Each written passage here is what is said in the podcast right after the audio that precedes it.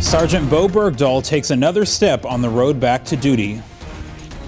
A joint force ground and air exercise in Texas. And Warrior Robots check out the Marines' latest fighting machine. Welcome to DoD News Now. I'm Sergeant Adam Ross. We begin with the latest news on Sergeant Bowe Bergdahl. Army officials say Sergeant Bergdahl has completed the final phase of his reintegration process after his release from Taliban captivity. Bergdahl is being reassigned to U.S. Army North, Joint Base San Antonio, Fort Sam Houston. Officials say Sergeant Bergdahl will now return to regular duty within the command where he can contribute to the mission. The Army investigation into the facts and circumstances surrounding Sergeant Bergdahl's disappearance and capture is still ongoing. A group of service members recently conducted the largest Air Force led Joint Force Entry Exercise, also known as JFE. The drill took place at Dyess Air Force Base, Texas. The C 130th Airlift Group and other units integrated gr- ground forces within air support. Pilots say these exercises better train military members to operate with sister services so that they are ready to strike anytime, anywhere. We go out and we have an opportunity to go train in a strange environment. Going in the mountains in Washington, we really don't do that. Going out to Idaho and Montana, some of the lowells are going to be out there. Being able to go do that is, is huge. One of uh, our nation's key capabilities is the ability to project power anywhere we want, whenever we need to.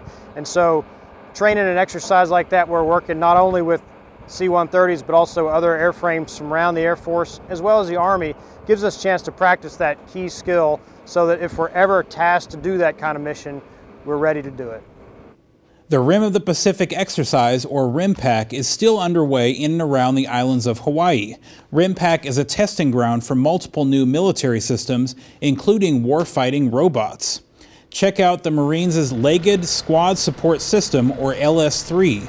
Lance Corporal Brandon Diekman with the 3rd Marine Regiment took LS3 for a mechanized walk through the Kahuku training area on Oahu this weekend. He said LS3 can go places other terrain vehicles cannot. A lot of people don't think that it's it would be able to handle the terrain that it does.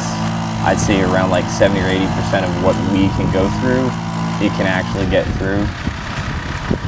To be able to say that I was one of the first groups that actually tested it and brought it to the field on one of the bigger training exercises for the first time.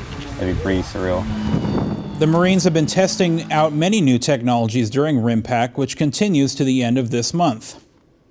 If, your if your summer plans include outdoor activities like hiking, make sure you protect yourself against ticks. Deer ticks carry Lyme disease and can easily latch onto you in fields or wooded areas, during these 101 critical days of summer, health experts say, say to use a spray containing at least 35 to 50% DEET and keep your skin covered. If you're going hiking, uh, you want to wear jeans, not shorts. You want to tuck those jeans in um, to prevent them from latching onto your legs.